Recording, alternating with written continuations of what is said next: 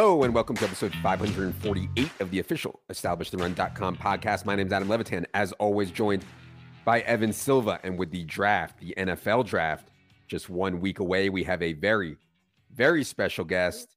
This is a young man who's been covering the NFL seemingly forever, long time radio voice, long time draft analyst. You can see him on NFL Network. You can read him on NFL.com.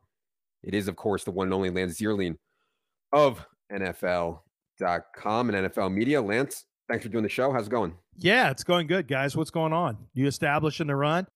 Yes.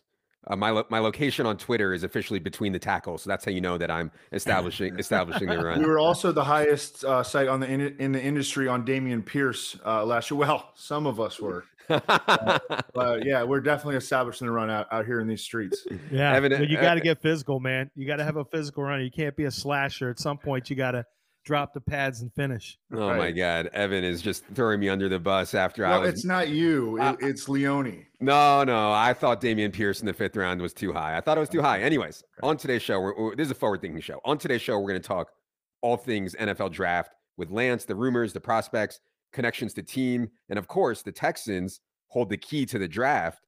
I think, and number two overall, we'll cover them in detail as they are, in fact, Lance's hometown team. All right, Lance. It seems like a foregone conclusion at this point. I don't know if you look at the betting markets at all, but we're out to like minus 1100, minus 1400 on Bryce Young to be number one pick overall to the Panthers. Is that what you are hearing the Panthers will do as well? Or is there still room there for someone else to sneak in? Or maybe is there room for the Panthers to do something crazy? Or do you think this is just all Bryce Young all the time at number one overall?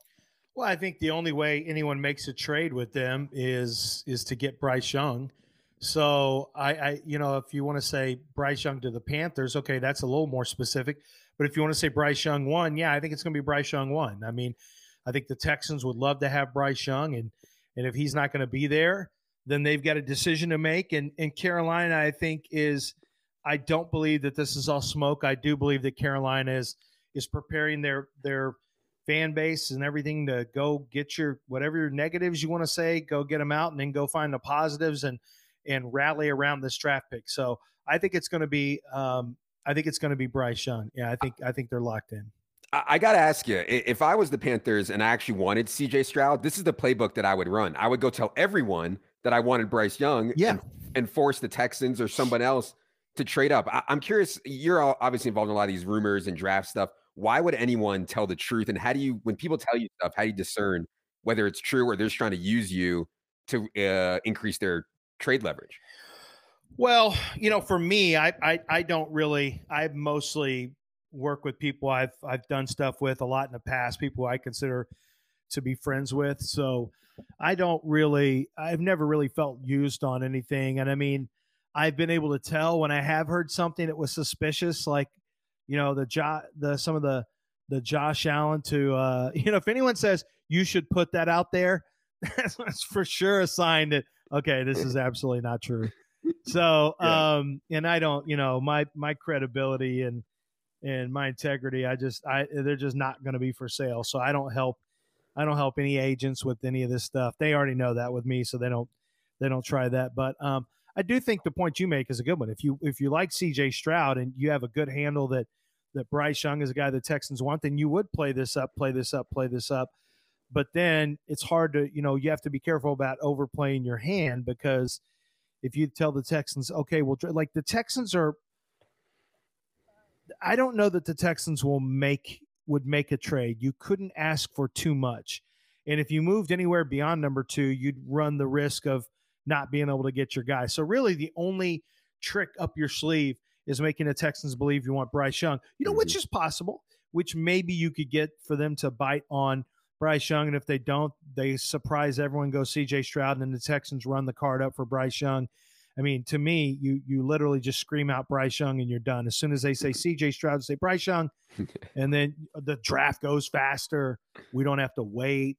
Um, but yeah, I, I think Bryce Young's going to be the guy because I think the rumors about the owner really liking uh, Bryce Young, and I, I, think that's a real thing. And and Bryce Young, frankly, is safer. I mean, he's not safer from a size standpoint, but the tape is much safer. Yeah. Um, as to like Lance's like credibility or you know usability like by NFL teams, like your dad was a longtime offensive line coach in the league, right? So you grew up around it, so you kind of get how the whole thing works, right?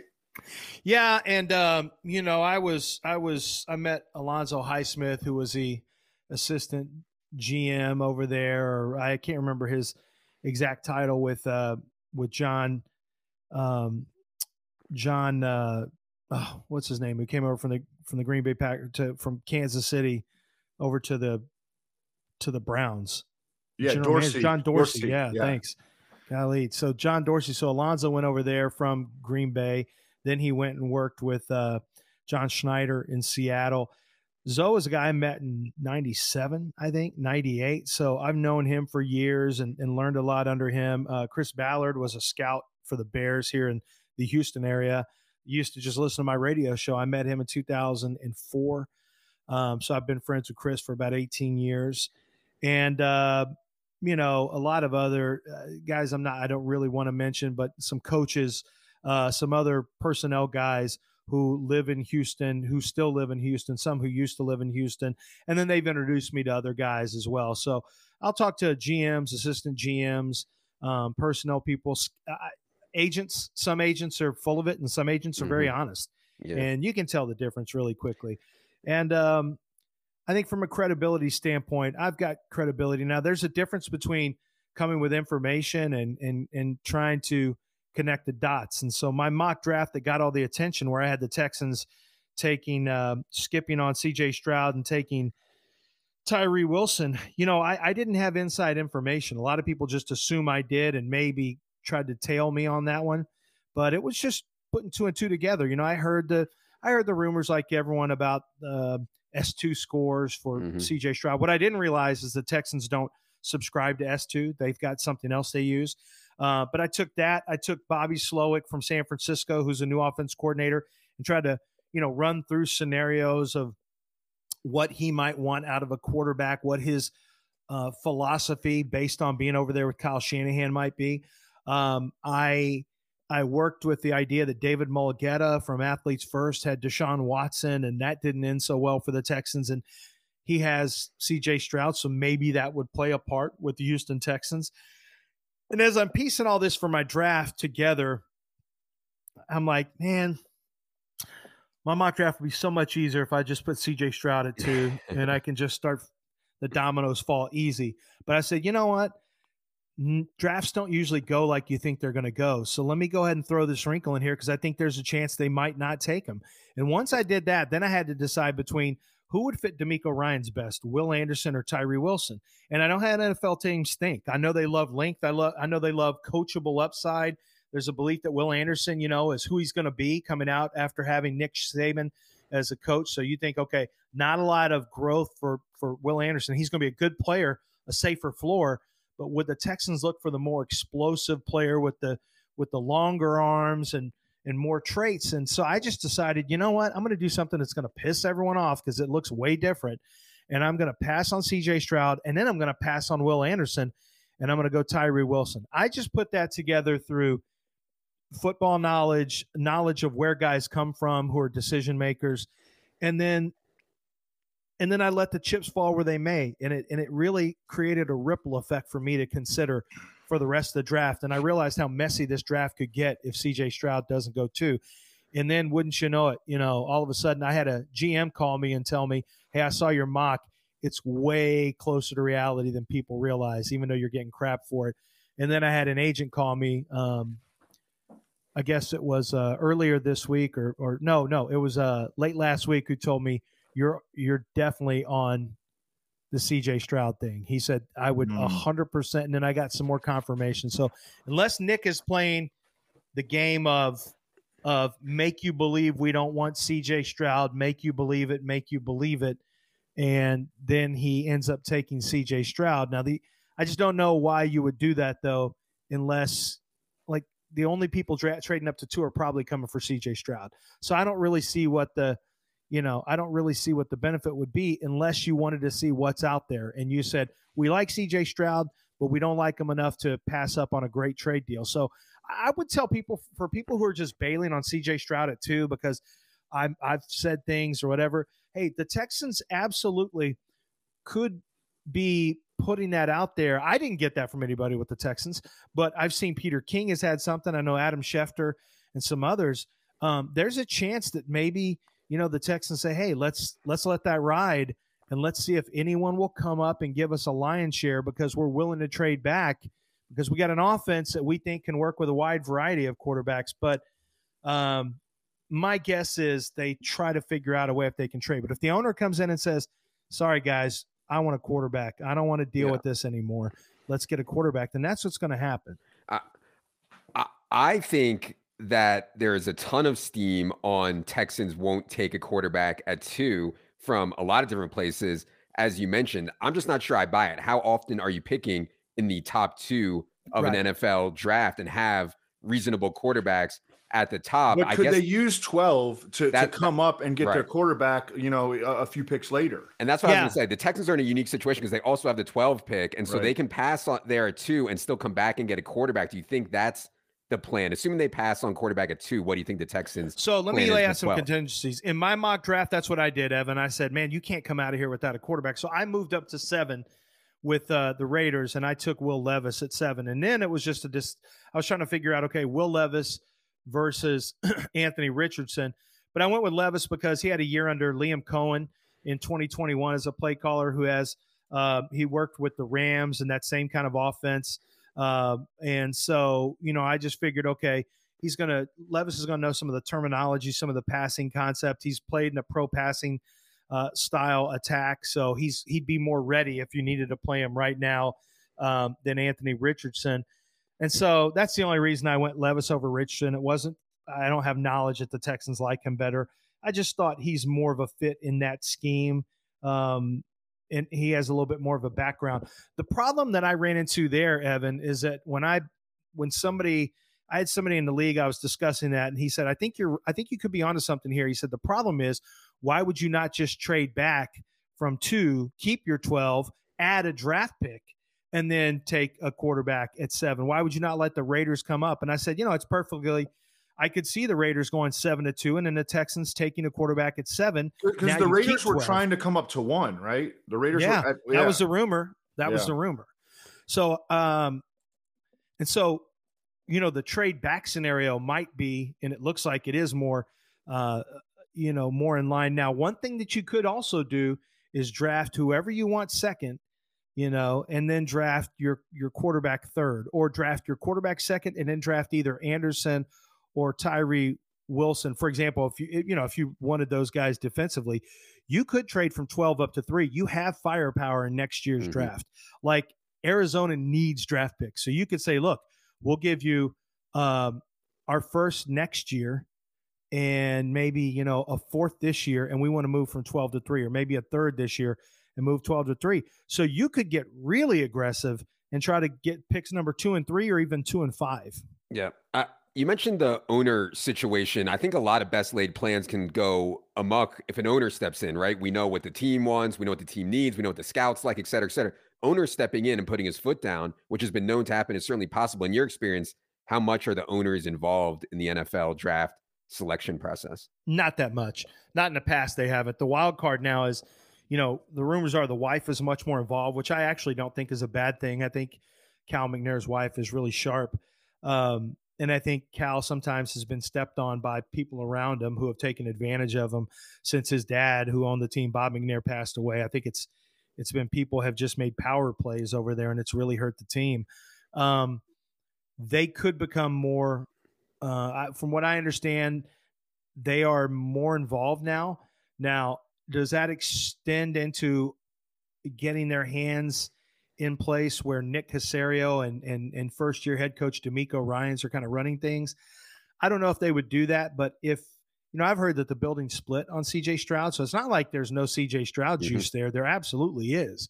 You know, I think the real question here is, you know, logically, what Evan brings up makes sense. You can't just assume you're going to be terrible next year. You can win six games, and all of a sudden, I don't care how many first round picks you have.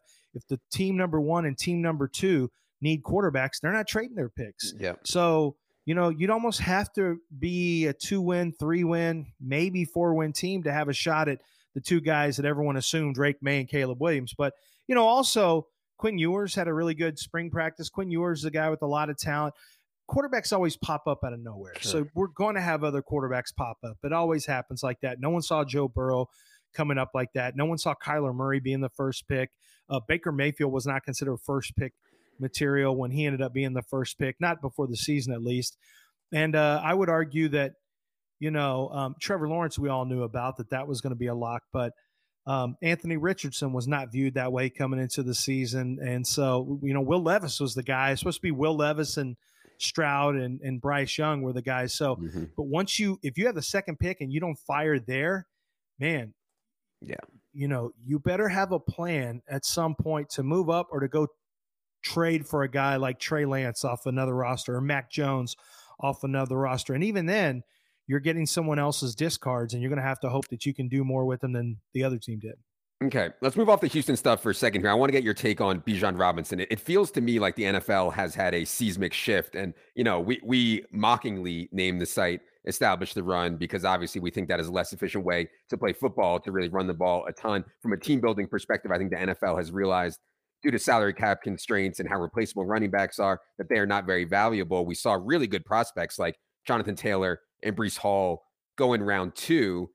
What do you think about how the NFL views the NFL NFL views the running back position now, and where do you think Bijan ends up going in this draft?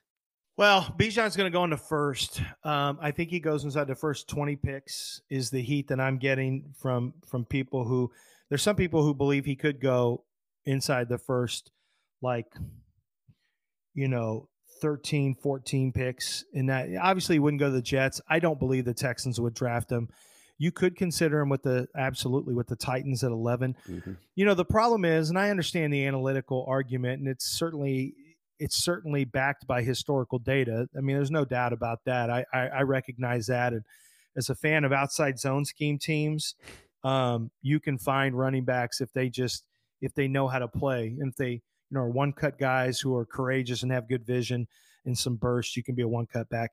I think the big difference, though, to me, and I've had this discussion with some analytics directors who they they frankly think my my viewpoint here is is solid.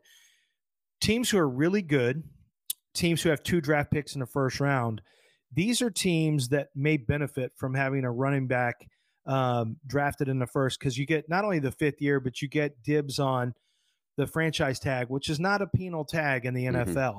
So, would you rather have Bijan for four years and then you're having to get, decide on a second contract where he still is in his prime? And we've seen second contracts have been big problems for running backs. Or would you rather have Bijan Robinson for a minimum of six years, maybe even as many as seven years, and then let him walk after that? I, I kind of like the idea of taking if the running back is you know special, and I think Bijan has a chance to be special. I kind of like the idea of taking a back for in the first round and realizing I can get seven years out of this running back. I mean, it's it's possible that I could do a seven year deal basically with with first contract, fifth year option, two franchise tags, and now I've got a guy all the way up until age 28 or 29, and then I can let him walk after that. And I have not put myself on the line for for you know a, a, big long second contract. It's just been a series of one year deals at five, six, and seven. So I'd be interested to see if the NFL starts to change their opinion on on only certain types of backs. And it has to be three down backs who score touchdowns, who catch the ball, catch like very rare. I, I, see. I thought that back. I, I thought that back was was also um, Travis Etienne. I thought mm-hmm. Etienne had that kind of. He got hurt, but I thought Travis Etienne had that same thing. And um, I really liked him as a pass catcher. Um, but like a Jahmyr Gibbs, I wouldn't waste a fifth year option on Jahmyr mm-hmm. Gibbs. He's going to be more of just a pass catching guy like Alvin Kamara was. So let's see what looks like what he looks like as a second round pick, and and let's uh you know let's let's use him in an Alvin Kamara role, and let's make a decision. And if we have to move on from him, we move on from him. So two, two contextual aspects that I think are working in the favor of Bijan Robinson. I, I don't know where you put him in your in your latest mock. I had him eight to the Falcons um, in, in, in mine uh, is that, that this draft is especially weak at the skill positions. You know, the wide receivers aren't very strong. Obviously, the tight ends are pretty good, but the you know there's a big drop off after Bijan uh, at at running back, and I think the quarterbacks are suspect after Bryce Young, who's five ten. Um, and also that teams can convince themselves that Bijan is an all-purpose playmaker, not just a running back, and then he could be just a difference maker for them on offense, sort of like Christian McCaffrey, maybe. Yeah. Um, yeah, so I think those are two aspects that are going to help him, like when the actual draft starts. For sure. Well, I, will go a step further. I'll say it's a it's a bad draft. I mean, yeah. in general, you don't have a true. I don't believe you have a true top ten offensive tackle. Um, you don't have. You have two quarterbacks who are at the top. The other two are big, you know, high ceiling, low floor guys. So that's a consideration. I think one of those quarterbacks is going to slide absolutely into the teens and maybe even into the twenties. Um, as you mentioned, it's not a great wide receiver year. I don't think there's a true wide receiver one that's really you plug into a wide receiver one spot on an NFL team. I think they're complementary wide receivers. And then you look at defensive tackle. You have Jalen Carter that has his own character issues that you you know you question. A 280 pound defensive tackle in Calijah Kancey. So now you know, it's not a great offensive tackle draft. It's not a good running back draft. We may not see a linebacker go in the first round. Brian Branch is the only quote unquote safety that could go in the first, and he's more of a nickel. I mean, some of the, there's just a lot of positions that don't have a stacking of players that figure to go early. I think cornerback is going to get drafted. I think, you know, obviously tight ends could could see as many as 3 in the first round. So to that point, Evan, well, man, this is a good football player who's clearly the number one running back, and it's not close. Yeah. Would you rather have a really good player, would you rather take a chance on? Would you, do you just want to follow the analytical pattern of, well, there's not as much value at running back? I just want good football players, and for some teams, you need to build out rosters. I totally get it, but if the Eagles took him at ten, I mean, all they're basically doing is saying we're, we're putting a, another bullet in the chamber is what we're mm. doing. If if the Tennessee Titans did it, they're basically saying we love what Derrick Henry did, so we want to go get another guy, and we're going to move Derrick Henry mm-hmm. and get a draft pick for him, and we're going to continue to try to play. You know, I, I don't think they would draft running back in the first personally, but I do think there's some interesting targets and spots. And you just mentioned Atlanta. Hey, that division sucks why can't Atlanta be the top dog in the oh. NFC South? You know, and, and having a running back make things easier on on Desmond Ridder. All of a sudden, if you have a good running game, Desmond Ridder's job gets way easier, and you're on a third round rookie contract. That is way easier to build around financially with free agents as well. So interesting. I think he's really hard to project where he goes. You can easily go all the way to like, you know, Buffalo or Minnesota if they want to get rid of Dalvin Cook or Buffalo trading up to Minnesota like I did. Or you could legitimately make a point at at eight or ten to say, "Hey, man, this guy's one of the top four players in the draft. Why not we? Why don't we just take a good football player?" Yeah, I, I think the counter argument would be: Listen, Tyler Allgeier and the Falcons ran the ball incredibly well last year, and that was with a sixth round rookie or whatever Allgeier was. You know, and you can get guys like that that late famously. Anyways, we're not here to belabor the running back point. I am curious though about players who maybe the NFL feels differently than the public does. I mean, I can't even mention Anthony Richardson's freaking name without people barking down my throat that this guy is trash. He's going to be horrible in the NFL. NFL clearly thinks differently. This guy is probably going to go in the top 10. And Will Levis, too. People hate Will Levis, Lance. I mean, you can't say much good things about Will Levis without people getting all up in arms, also. What do you think about that dichotomy there between the NFL and the public and any other players that come to mind that maybe the NFL thinks differently about than the public does? Well, okay, let me just say this. I'm not sure if the NFL thinks that much differently about Will Levis than than some of the general public. But except for the fact that I know how much the general public hates Will Levis, like he T-boned them and he has no insurance. Yeah, you know, like it's it's weird. It's a very I think Will Levis is a second round quarterback, but um, it's very strange to see the way people act. Like, uh, look, I thought Josh Allen was kind of a almost a second round quarterback as well. You can you can not want your team to draft somebody, but the way that people are going about the Will Levis thing, like dude, this guy's got talent. He's got arm talent. He's got ability. I don't know if he's going to be a good NFL quarterback, but he's got the the he's got the ingredients to be a good quarterback. So I, you know, I'd slow your roll on all this hate. And it's let's face it, he doesn't have a good mixtape. Anthony Richardson's got a good mixtape. Everyone can use the same thing. The long, we've all seen him, the long LSU run, the play against Tennessee where he's darting left and right, left and right in the pocket mm-hmm. with the shot from behind, and then he makes the throw to the right. He's got the rollout against, I think it's Missouri or Vandy, where he throws a dime in the end zone for a touchdown. We've all seen the same plays. The problem is, I've seen the rest of the tape, yeah, and it's not good. So for Anthony Richardson, he and Levis to me are in the same category. They they both have the potential to be. They're they're much more physically talented than Stroud and Bryce Young, but their games are nowhere near those guys in terms of consistency. So, um, but yes, it's. I think Richardson is really helped by the success of Jalen Hurts uh, more than anybody, and then Will Levis. You know, Will Levis is a guy who NFL teams say he played through three injuries this year. He played through them physically, tough, gutted his way through them. He had a bad offensive line. He didn't have good wide receivers, although I take some issue with that. I think he's got a pretty good wide receiver that went back to Kentucky that we'll hear about next year. And, um, you know, Levis was much better in 21 under Liam Coen, who, you know, really ran a good pro style offense that that Levis will work under. So I think you're right, Adam. I think people are too hard on Will Levis. However, I I, I don't know that anyone really views him as this Josh Allen. There were people who really legit bought into Josh Allen. Yeah. I don't think we're going to see that with Will Levis. Some other guys I think that the NFL is going to be higher on. Uh, Lucas Van Ness and his tape isn't isn't great, but his like traits are off the charts.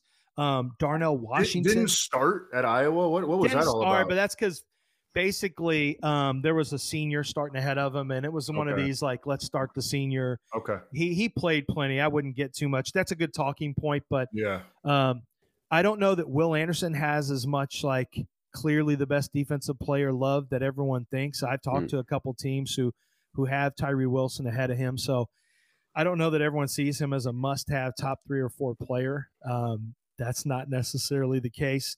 There's a lot of people who like uh, Devon Witherspoon way better than Christian Gonzalez. Mm-hmm. They mm. just think they just don't think Christian Gonzalez, for all his traits, is as tough as Devon Witherspoon. But you know, corner trying to project the market on that is really tough because teams have vastly different um, opinions on traits and, and playing style. So that can really uh, be a trick tricky one. Nobody's excited about Michael Mayer, and, and yet oh, he could easily be the first tight end off the board.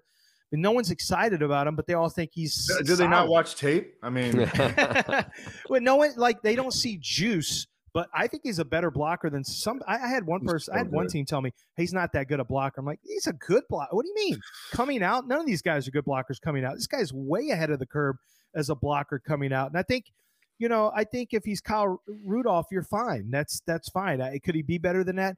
Yeah, he's he way could, better than that. He could be better than that, but um, teams don't get super excited about him. Brian Branch, they love the player. It's just they don't love the speed and the testing. And I think Brian Branch is going to fall back further than where his tape was. His tape is is way way better than where I think he's going to get drafted. Um, I don't know that Broderick Jones gets drafted as high. I'm a big Broderick Jones guy, but the teams I talk to, you know, they seem to like um, Paris Johnson and Darnell Wright better than Broderick Jones. I mm-hmm. think Broderick Jones is the best tackle, and I think Skoronski's a guard. Just so you, you know, just sure. so we're clear on that. Um, I think Deonte Banks is going to get drafted ahead of ahead of uh, uh, Porter. I think teams like Porter, but they really fear that he's just a one scheme uh, press corner only. And so those kind of guys sometimes can get pushed down. It, it seems board. to me that Joey Porter Jr. is going to go later than people expect. I think he, I think he could. Um, same thing with Kelee Ringo, and, and some of this has already been fleshed out.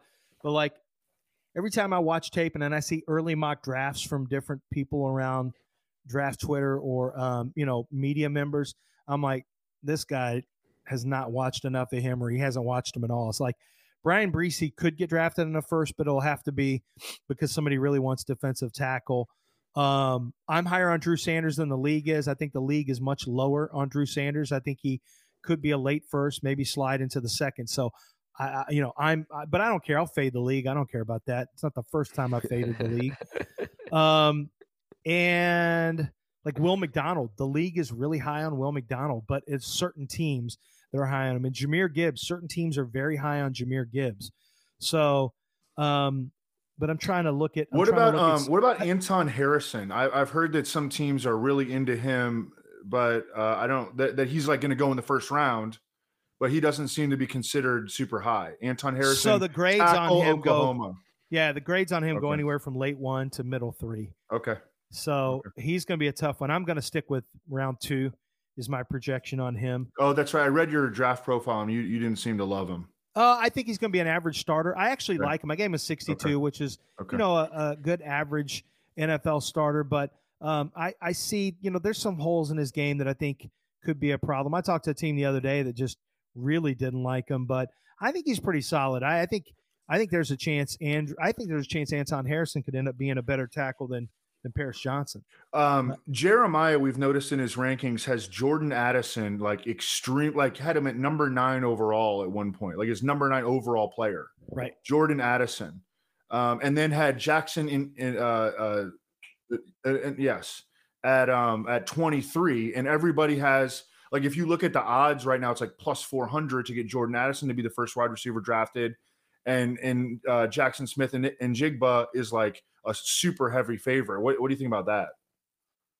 Well, once again, I mean, because it's such a tricky draft, I mean, uh, you know, teams look at so if you don't if you don't mind a 175 pound wide receiver playing outside, a lot of people see Jaxon Smith-Njigba as a, as a slot only. A lot of teams do. So, you know, it depends on it depends on you know, if you see him as a slot only, it kind of limits him a little bit. And then if you look at Jordan Addison, you see a bigger, I mean, you see a smaller wide receiver, but he can play inside outside.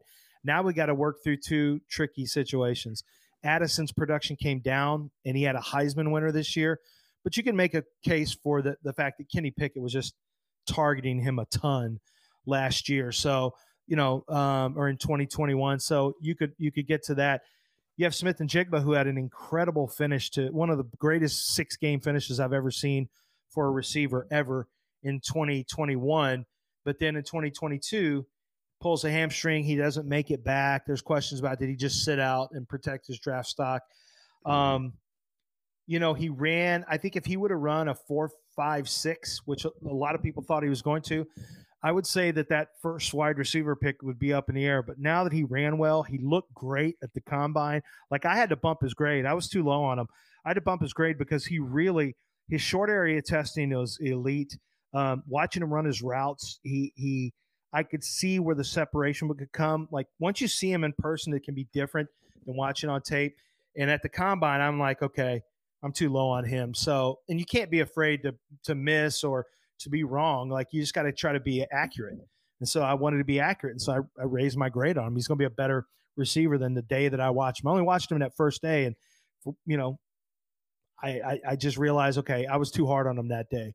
Um, but he didn't play last year. Can he play slot? At the end of the day, he's like 200 pounds, and he has really strong hands, and he tested well. I don't. I just don't see how he's not going to be the first pick, the first wide receiver off the board. Zay Flowers, you can make a case for Zay, um, but Zay had some drop issues during the season, so you got to work around that. Jalen Hyatt, who's a great vertical threat, he's a one-way guy. He's just a vertical guy, and unless teams just say we this is what we really need, you know, could he surprise? Sure, he could, but I don't see him surprising in the top twenty. So when you are those numbers too high? Maybe. Um, I think Smith-Njigba. I would. I'm not Smith-Njigba, but um, Addison. I wouldn't have him that high.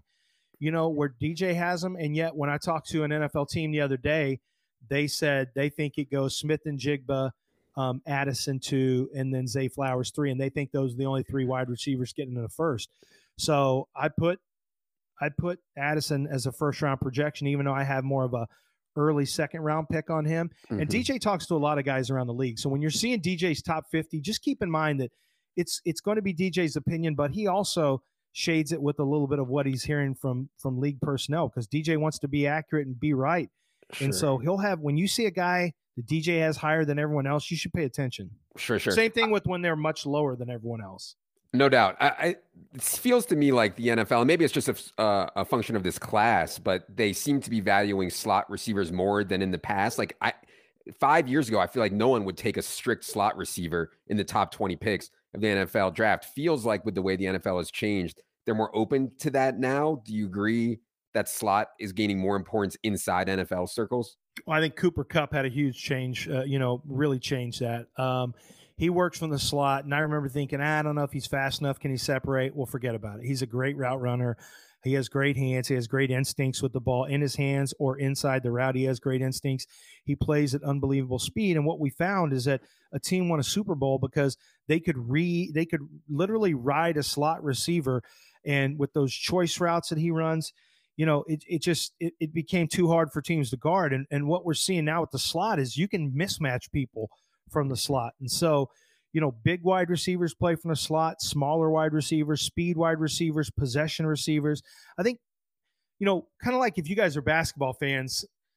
So we went away from saying one, two, three, four, and five from a positional standpoint, and it got to be wing players. You're a wing player, you're a combo guard, you're a stretch four. All of the definitions started to change. And I think with wide receiver, it used to be okay, small, fast guy in the slot. So we're going to get small, fast guy as a nickel. It's different now. Nickels can be 200 pound run thumpers, and you're going to play more zone, but you want to be able to sit in your nickel as a base and be able to stop the run. Um, you see faster wide receivers outside who aren't as big, like Tyreek Hill, but he can blaze, like he can really run. So, what's the difference, especially if he can win throws down the field, which he can uniquely so for a, a player his his height. Um, okay, you got a big guy who you know possession. Well, Keenan Keenan Allen's changed a lot of that. That guy's a good route runner, but he's going to win contested catches as well. Mm-hmm. So, how about having a possession guy that's closer to the quarterback who can win? Michael the, Thomas made a lot like, of his money there. You know, hundred percent, Michael Thomas. So, so now I think everyone's open to the fact that let's not get bogged down with this guy fits in this silo, this guy fits in this silo. Tank Dell is 163 pounds. He played in the 150s, University of Houston. Unguardable. Yeah. Unguardable. And NFL teams lately, uh, I got a little pushback when a lot of the GMs hadn't really watched him. When we were at Senior Bowl watching him, like, ah, he's so small and blah, blah, blah. And then once they watch him on tape, it's like, I mean, he can't be guarded and he's not hit so hard little, a lot. Though he's so small. So now that yeah, then now they're trying to figure out like Calvin Austin got hurt for the Pittsburgh Steelers. Yeah. And so you think, well, Tutu Calvin Austin well hasn't been great. yeah, and so small receivers have have had a lot of trouble in the slot. However, you start pointing to DeVonta Smith, like, man, he's this guy's rail thin at 170 some odd pounds, and he's tough. And Tank Dell never missed a game at University of Houston. He plays really fast. His separation and ball skills are phenomenal. Um, and he's an example of like this whole draft is full of outliers. 150 pound wide receiver, a, a sub 200 pound 5'10 quarterback. Because I don't care how much water he had. Bryce Young's under 200 pounds when he plays. You've got, you know, Addison is 175. Josh Downs, who I love, is 171. Calijah Kancey is like 280 to 285 at defensive tackle. It's a draft full of outliers. I've never sounds Deuce like a Vaughn, shitty draft. Yeah, Deuce Vaughn is 177 pounds or whatever, and this guy's one of the toughest running backs in in the draft. It's just. I, I, I, like is, that we're getting. I like that we're getting a little deeper here, but let me let me bring it back to an inflection point because right, one ahead. of the draft's inflection points is Jalen Carter. Like, and, and, I heard you you talk with uh, Dane uh, and um, I, I came the uh, the other guy on the on the Athletic uh, podcast about Jalen Carter. You guys had a pretty in depth. Where's this guy going to go? Because I, I, feel like he could go number five to Seattle. I think that's where you guys slotted him because you, you guys were doing a mock.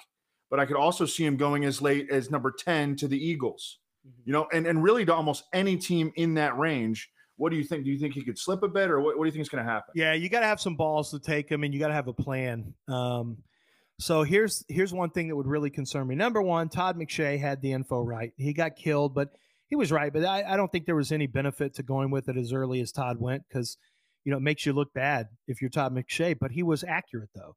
There were some issues behind the scenes. Now, when Todd said all that stuff, it was before the street racing had happened. But that also should give you a heads up on this is a continuing issue.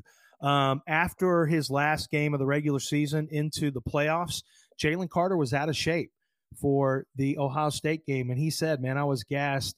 Um, and that was what five weeks off, and he was out of shape. Then he gets to his pro day, and he's out of shape again, and he's heavier than he played at, and he can't finish the drills. These are two different breaks that he had where he's gotten out of shape. I really, and this is the biggest moment of his life. And you can, you know, you can definitely say, okay, well, he's dealing with a lot of stressful situations from, you know, from Uh, going from his the national championship to his pro day, we know he didn't get a chance to work out the combine. It's stressful, and could he have been stress eating or or not working out or depressed or whatever? Yeah, absolutely, that's possible. But how do you explain him being completely gassed and out of shape when they played Ohio State? So I think my concern would be now we've seen a pattern of of immaturity there. Do we really want to take this chance? And I always harken back to Isaiah Wilson who was drafted by the Tennessee Titans, and that dude was out of the league before you knew it. Like, just didn't care enough about football and just super immature. And that was a first round pick that was literally burned by the Titans. Like, he was burned after a year; it was done.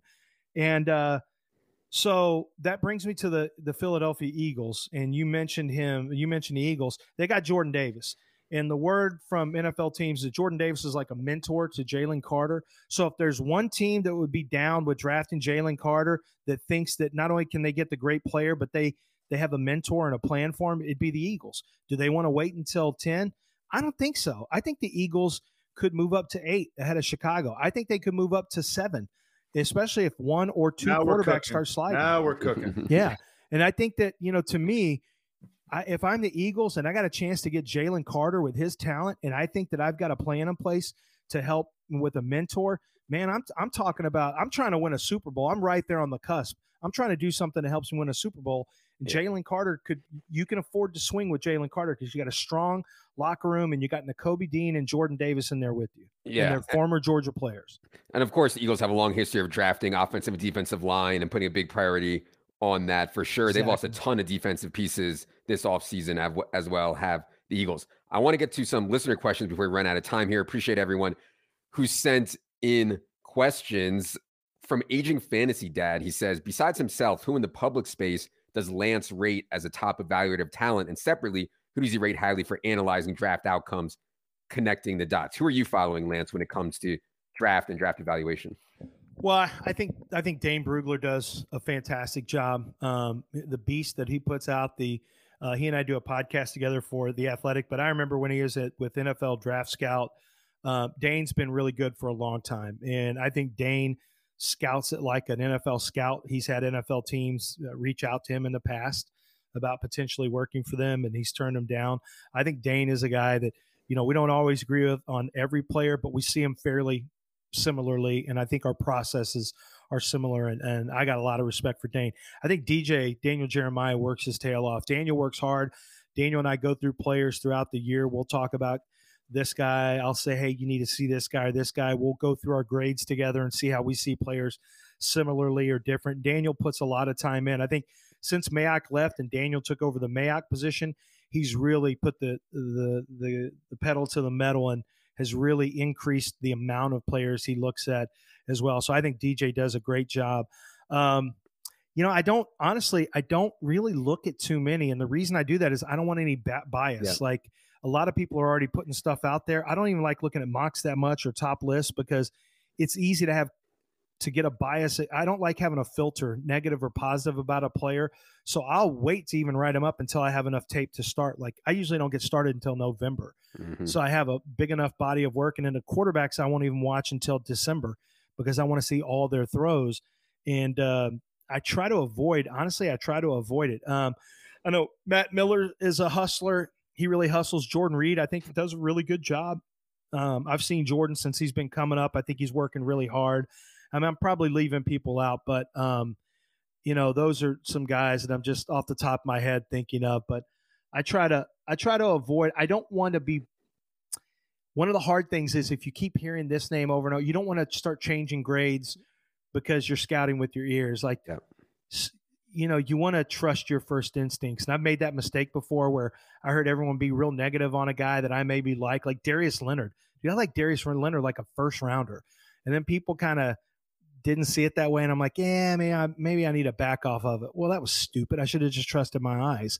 And so I try to avoid those situations, to be honest. Now, as far as connecting the dots, you mean information source providers? Yeah, or who who you whose mock you like to look at, stuff like that. Well, I always think Pete Schrager's mock is very interesting.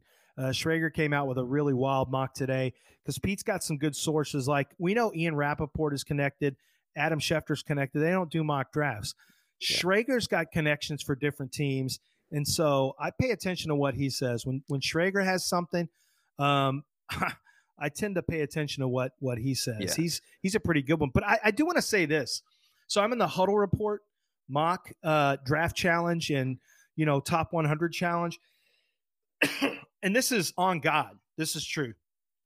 The people who win that, they're not the big name guys. Like I'm one of the best big name guys on the board over the years. But I know, I know uh, Evan has done really well in the past, and you know Rick Gosselin used to get every. If Rick Gosselin said it, it was the truth. Uh, Bob McGinn, who's got his own not Substack, but he's like something like that. Bob Yeah. McGinn has something like that. blog. It's called Go Long now. Go long, dude. Yeah. Bob, you want to look up Bob McGinn stuff, and if and if Yeah. Rick Goslin ever had anything, it was the truth. Yeah. Um, he was so well connected. Nolan Nawrocki used to be really well connected, but um, the guys on the draft stuff on Huddle Report, I mean, there's just there's just hustlers and draftniks out there who are doing it, who are winning those contests. So Sure. I would just tell you that you know, scout a little bit with your ears, take in the what this guy says and that guy says, that guy says, do your own work, and then try to study the teams and how the teams behave, because that's what you really need to know. And I and I'm start one thing I would I would caution people against. Be careful about looking at odds and deciding deciding that mock draft is going to be because the mock drafts are shifted by I mean I'm sorry the odds at casinos right now I've noticed Yeah. are heavily influenced by just trust- mock drafts. listen, They're just guessing. You can bet fifty dollars and move a line by 20, 50, Everything's 75 cents circled right now. anyway. Like this yeah, is yeah th- this is the, i would totally agree that the market is not very efficient it's just not very liquid you mentioned uh schefter and rap sheet there's been some crazy things at the top of the draft late like i didn't no one had Travon Walker going number one until very uh shortly before the draft you The know when Trey I had it, I had it three weeks before. but yeah But, but I only said it on my radio that. show, and you know where I got it from? I got it from an agent, and an agent told me, and it's not an agent for Travon Walker. This agent heard it, and it's an agent I trust. And then he, you know, he basically said it's going to be this guy, but he didn't tell me it was locked in stone. He just said Trent Baalke's going to see him like Aldon Smith, and I'm like, oh, that makes sense. And so the more I thought about it and the traits and all that, and you start to Yep. you start to realize, man, that's kind of like when I started distancing myself from CJ Stroud with the second pick and started going Bryce Young with the first. You start realizing, man, if you really start thinking about this and you put pieces together, Travon Walker would make a lot of sense because he tested great at the combine. He has rare physical traits. He comes from a winning program. And yes, Trent Baalke came over from San Francisco where they had Aldon Smith. So Mhm. you could see that. And so I started mentioning on the radio show, um, started putting it out there on some different places. But you're right. He didn't go until he didn't, the odds didn't change on him until very Oh. late. Exactly. And I, and I guess my point is that like Schefter and Rapsheet and all these guys, we love them. They they're so valuable to us as fantasy players, but they get misinformation a lot. And you know, like I know I already asked this kind of, but we got a question from Chris. He said, How often do teams actually intentionally release fake leaks, create smoke screens? I know you don't know for sure, but how often do you think these guys It's are not as lied much as people think. I, Yeah, I, I see yeah. pe- people say this all the time. People think everything's a freaking smoke screen. Yeah. I mean, oh, it's li- lion season. Oh, Yeah. it's uh, a, li- Yeah. not lion season, lying season. Right. oh, it's more smoke. A lot of times I follow up on that stuff and it ends up not being smoke, or you watch after the draft and it's not, it's not smoke. Okay. So um, I still am puzzled how it gets out. Like, because you would say, why would anyone want that information out? And Right. I don't know how it gets out because sometimes it ends up being true. But yes, there are some things that will get leaked out there, but it's usually things like, like the Texans saying DeMeco Ryans came out and said, I like we like two quarterbacks uh, a lot at the top of the draft. I don't know if that's true or not. Like I know they like Bryce Young, but I don't know for sure if that's true or not. I don't, Mhm. and that's the way that you can leak it yourself, some misinformation or some Sure. smoke. But it may be he was telling the truth, and we all may be shocked when the market rolls back around and CJ Stroud's the second pick, and and DeMeco Ryans can say, "I told you," and everyone in Houston can tell me to fuck off because they're already mad at me for not giving them CJ Stroud and for giving them Will Levis. Me trading up from 12 to 7 to take Will Levis almost got me kicked out of Houston. The fans were so pissed off about Uh, yeah, they're angry for sure. We got a question from M Walk. He said, Daniel Jeremiah wrote about how the Patriots don't think like most teams in terms of positional value. Would love to hear if Lance views any other teams as process outliers in a similar way. We've seen the Patriots do some crazy things in the draft that nobody saw coming whatsoever. We've seen the Raiders do crazy things in the draft that nobody could predict. Are there any other teams out there you can think of Lance that do weird things or Well, outside of the norm. You, but you mentioned two teams that have had some high failure rates too. Yep. Like Bill Belichick's success rate has not been great over the last several years. Raiders were so heavy on traits that they, you know, sometimes overlook tape in the component enough. Um, I most of the outliers are going to be more like um, at certain positions, at certain positions. So one of the things that Green you'll always notice that New England always covets bigger, stronger ends with length.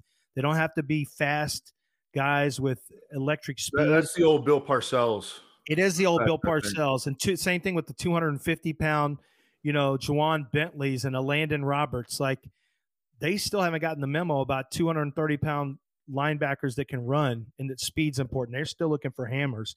So there are certain positions they are like that. Obviously, Green Bay has um, they don't value wide receiver in the first, but we'll see if that Yep. changes now that that they don't have a Hall of Fame quarterback that we know of uh, pulling the trigger. Um, a lot of times, the West Coast teams covet certain types of running backs, and so you have to know, and certain types of offensive linemen. So that's really more their outlier is that they're willing to, and that's kind of changed a little bit. Um, it used to be you could take a 295 pound, 300 pound guard, undrafted or sixth round, and and you could win with those guys. Mhm. somewhere along the line they started realizing let's go bigger so that we can win around the goal line also and these big guys can move a little better. So let's change some of our size constraints on some of these guards. Um, there are so the indianapolis colts and um, seattle so the colts have Ballard, who was influenced by John Dorsey, who was influenced by the the, the Packer way. John Schneider came from the Packer way also. Mhm. They are really big into traits. So length, certain types of bend. Um, but from an outlier standpoint, you know, Ballard hasn't drafted a wide receiver in the first round or a cornerback. And I think he believes that you can find he comes from a he comes from the school of you can find cornerbacks in in in the second round or third round Yeah. you can find wide receivers outside of the first round if you need to. So, um, but as far as the Patriot outlier, no, nobody's is Yeah. ever since Al Davis died, and you know, it's the Patriots are the the reigning champs of outlier draft. Yeah. it's hard to predict them. I wanted to ask about the second running back off the board market as we kind of wrap, wrap up here. I think the assumption is it's going to be Jahmyr Gibbs. Sounds like you like Jahmyr Gibbs in the right scheme with the right setup, but there's a lot of people that really like Zach Charbonnet. How do you think the NFL views Gibbs versus Charbonnet? Who do you think will go first there? I think Gibbs goes first. Um, he's more dynamic. Charbonnet kind of has to. He doesn't stop his feet and start his feet well, so you have to have him in um, in an offense a lot like you would run for Derrick Henry, where it needs to be like an outside zone where he gets to really get the legs going and build up his speed and keep his feet moving. You don't want him off a lot of you know offset shotgun stuff as well. So for me, Zach Charbonnet has to be in a certain type of offense. So that that kind of starts to limit um, the amount of teams who could take him. When you look at Jahmyr Gibbs, because I comped him to Alvin Kamara because of how he plays, everybody could use that. Everybody can use a mismatch running back that can leave the backfield and and, and force a linebacker um, or a safety on him. You know, anybody would would value that. So I think Jahmyr Gibbs, because he's more dynamic, is going to be the second guy off the board. And I, I really don't know who the third back. I, I'm not sure. I think Charbonnet is going to be a third back off the board. I'm I'm going to check with teams to get slotting on running backs. So hopefully I'll know today or tomorrow. But um, right now, those are clearly the one and the two. And then I'm, I'm really interested to see where Roschon Johnson, Tank Bigsby, some of these other guys fit in as well. Last question from the listeners I have is from Chris. He says, What's something Lance is most confident will happen in the draft? Anything you're super confident that maybe people aren't talking about that's going to happen in the draft? Um, the people aren't talking about. I would say that all the the commenters on their mock drafts and the internet are going to be really wrong when when, when all their certainty implodes. See, for me, Well, for that's me, for me, I think Yeah. I- I'll I'll give one for me. While you think, Lance, for me, I think that Will Levis is going to go in the top six picks, like almost for sure. And uh and yeah, that that's just what I think. Well, I would say I would mind. say two things. I feel con- I think one quarterback falls. I feel pretty confident about that. I think three tight ends going to first. Where I know, and that's the underdog, by the way, on the market. But I think Yeah. three tight ends end up going first, and then um, I think another thing will be that I feel confident in is that there is going to. Hmm, I feel confident that Philadelphia is going to make a big splash. You don't get that, and, and Buffalo too. I don't think you get that close. I don't think you get that close and not say we need to take our shot right here. And I think both of those teams, Buffalo could aggressively move up for somebody. I think Philadelphia could make an aggressive move. And we talked about the Jalen Carter. That's just one example of something Yeah. that they can do. Did, when you said three tight ends, you're referring to Kincaid, Mayer, and Darnell Washington, I assume. Probably. Yeah. I, I had a team. I think Musgrave's better than Washington, but I was told by a team to plug Washington in at one. I still think he's one, two, but apparently there's some teams at the back end that are kind of hot on Darnell Washington. So he's a guy to keep an eye on. Interesting. Yes, very big guy. Evan, anything else for Lance And, before we and let him get out of Kincaid, by the way, could could slip completely out because Hmm. he has not worked out. Mm. Um, that's one thing to keep an eye on. Don't Mm. underestimate So the Michael fact that when Mayer might be the number one tight end. Yes, drafted. and when a guy can't- Yeah, when a guy can't work out. Uh, oh no, I think Yeah. Michael Mayer is going to be the first tight end. All right. Well, when a guy can't work to be the out- first tight end right now. Yeah, when when a guy can't work out uh, before the during the draft process, even though to me, I don't need to see Dalton Kincaid work out. But I had a team comment that he looked really thin at his pro day, and they were questioning what his weight was at the pro day. Mm. They thought he looked like he was like two twenty five or two thirty. Mm. and so uh, he played at 241. So there's a chance that he was light like that. You could see teams say, "Eh, let's just wait on him," because teams are much more confident about waiting on players than fans are. That's just something I've noticed over the years. for sure. No, no, Lance. So, thanks so much, man. You were so generous with your time, and you, we need we need to let you go because this was just this is info packed though. Thanks so much. Yes, appreciate thank appreciate it, Lance. Let the people know where they can find you, where they can where they can find your work. Well, if you want to say nice things, it's at Lance Zierlein on Twitter. If you don't, just go ahead and catch that block. Well, usually I like I like you muting because then they Yeah. don't, they don't get their Right. block badge. They Yeah. just get muted, and then I basically ignored them for the rest of their lives. But if you come at me and you want to have a real discussion, man, I get into it with people all the time with real discussions and give my opinions. And um, as long as you come with some respect, man, I don't I don't mind having disagreements. Everyone has their own opinion, but just don't come at me and the first thing you say is I'm an idiot or I have no credibility or putting a clown emoji out there. That's a good way for me not to not to interact with you. And then uh, you can check all my scouting reports at NFL.com. If you hit draft, you can go to prospects, and that's the 2023 draft tracker. And um, I think by tomorrow, all of my draft prospects this year will be like 475.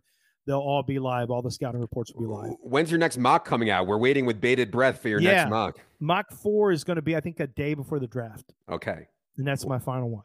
We will be looking forward to it. Be sure you're following Lance. Really appreciate the time, man. I know it's a super, super busy week for you. For All right, thanks, guys. Appreciate it. sure, for Lance, for Evan, for producer Luke, I am Adam. Good luck, everybody.